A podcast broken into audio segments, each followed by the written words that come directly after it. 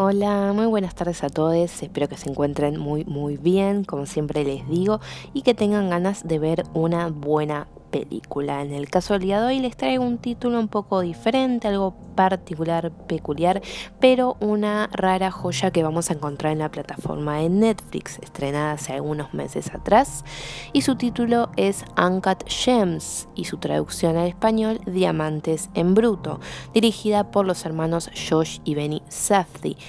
con el papel protagónico de Adam Sandler, un actor tanto odiado como amado en partes iguales. Esto suele deberse al encasillamiento que se genera con actores cómicos de su estilo, como por ejemplo también sucede con Jim Carrey. Estos actores que se dedican en su mayoría al género de la comedia, pero que son realmente destacables en sus papeles más serios, más dramáticos e incluso en proyectos de suspenso.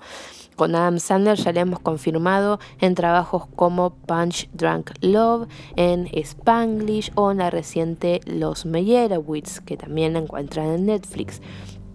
Si bien son comedias dramáticas, no es el típico papel de tonto gracioso al cual estamos acostumbrados y que quizás es el motivo por el cual las personas llegan a detestarlo por no causarles gracia o por no creer ese papel. En este film, Diamantes en Bruto, particularmente comprobamos que Adam Sandler es realmente muy buen actor y que logra a la perfección el papel que representa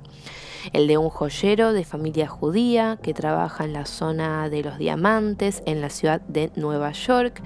donde tiene su propio local, donde se dedica a conseguir piezas realmente costosas y sus clientes son personas de mucho dinero. Él parece tenerlo todo, una casa gigante, un auto lujoso, una familia casi perfecta por fuera, pero con problemas maritales, incluso una novia quien le paga el departamento está constantemente conociendo famosos, pero su otra cara, el otro lado,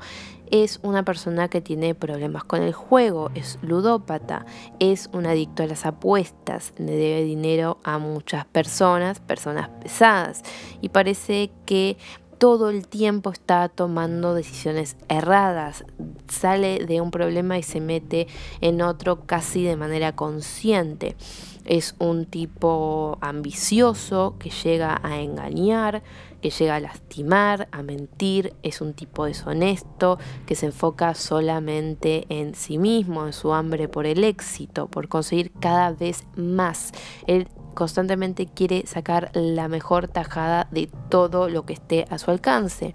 Y ese es el motivo por el cual se va a meter en un lío que va a cambiar su vida. Al inicio de la película nos ubicamos en el 2010, donde unos mineros etíopes encuentran un ópalo, un ópalo raro, este tipo de mineraloide con una composición similar al cuarzo, una piedra preciosa sin explotar en su estado más puro. Por medio de una elipsis temporal un poco psicodélica, entramos literalmente en el cuerpo de Howard Ratner, nuestro protagonista interpretado por Adam Sandler, el cual está siendo sometido a un estudio médico. Con esto, la película ya desde un inicio nos demuestra la importancia que va a tener esta gema en la vida de Howard, como es que el interior de la gema va a estar relacionado con el interior de Howard y cómo lo va a llevar a determinadas situaciones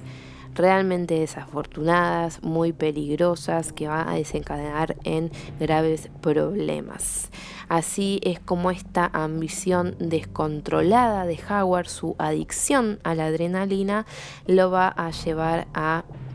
tener que resolver problemas muy graves. Esta historia, este thriller psicológico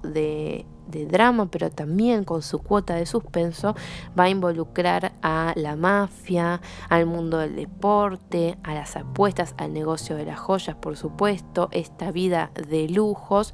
y a su vez es muy interesante porque tiene una dirección con un ritmo frenético, apabullante, sí, por momentos sofocantes. Estos planos cerrados, cortos, rápidos, nos va a llevar a sentirnos nerviosos, ansiosos, desesperados, agobiados,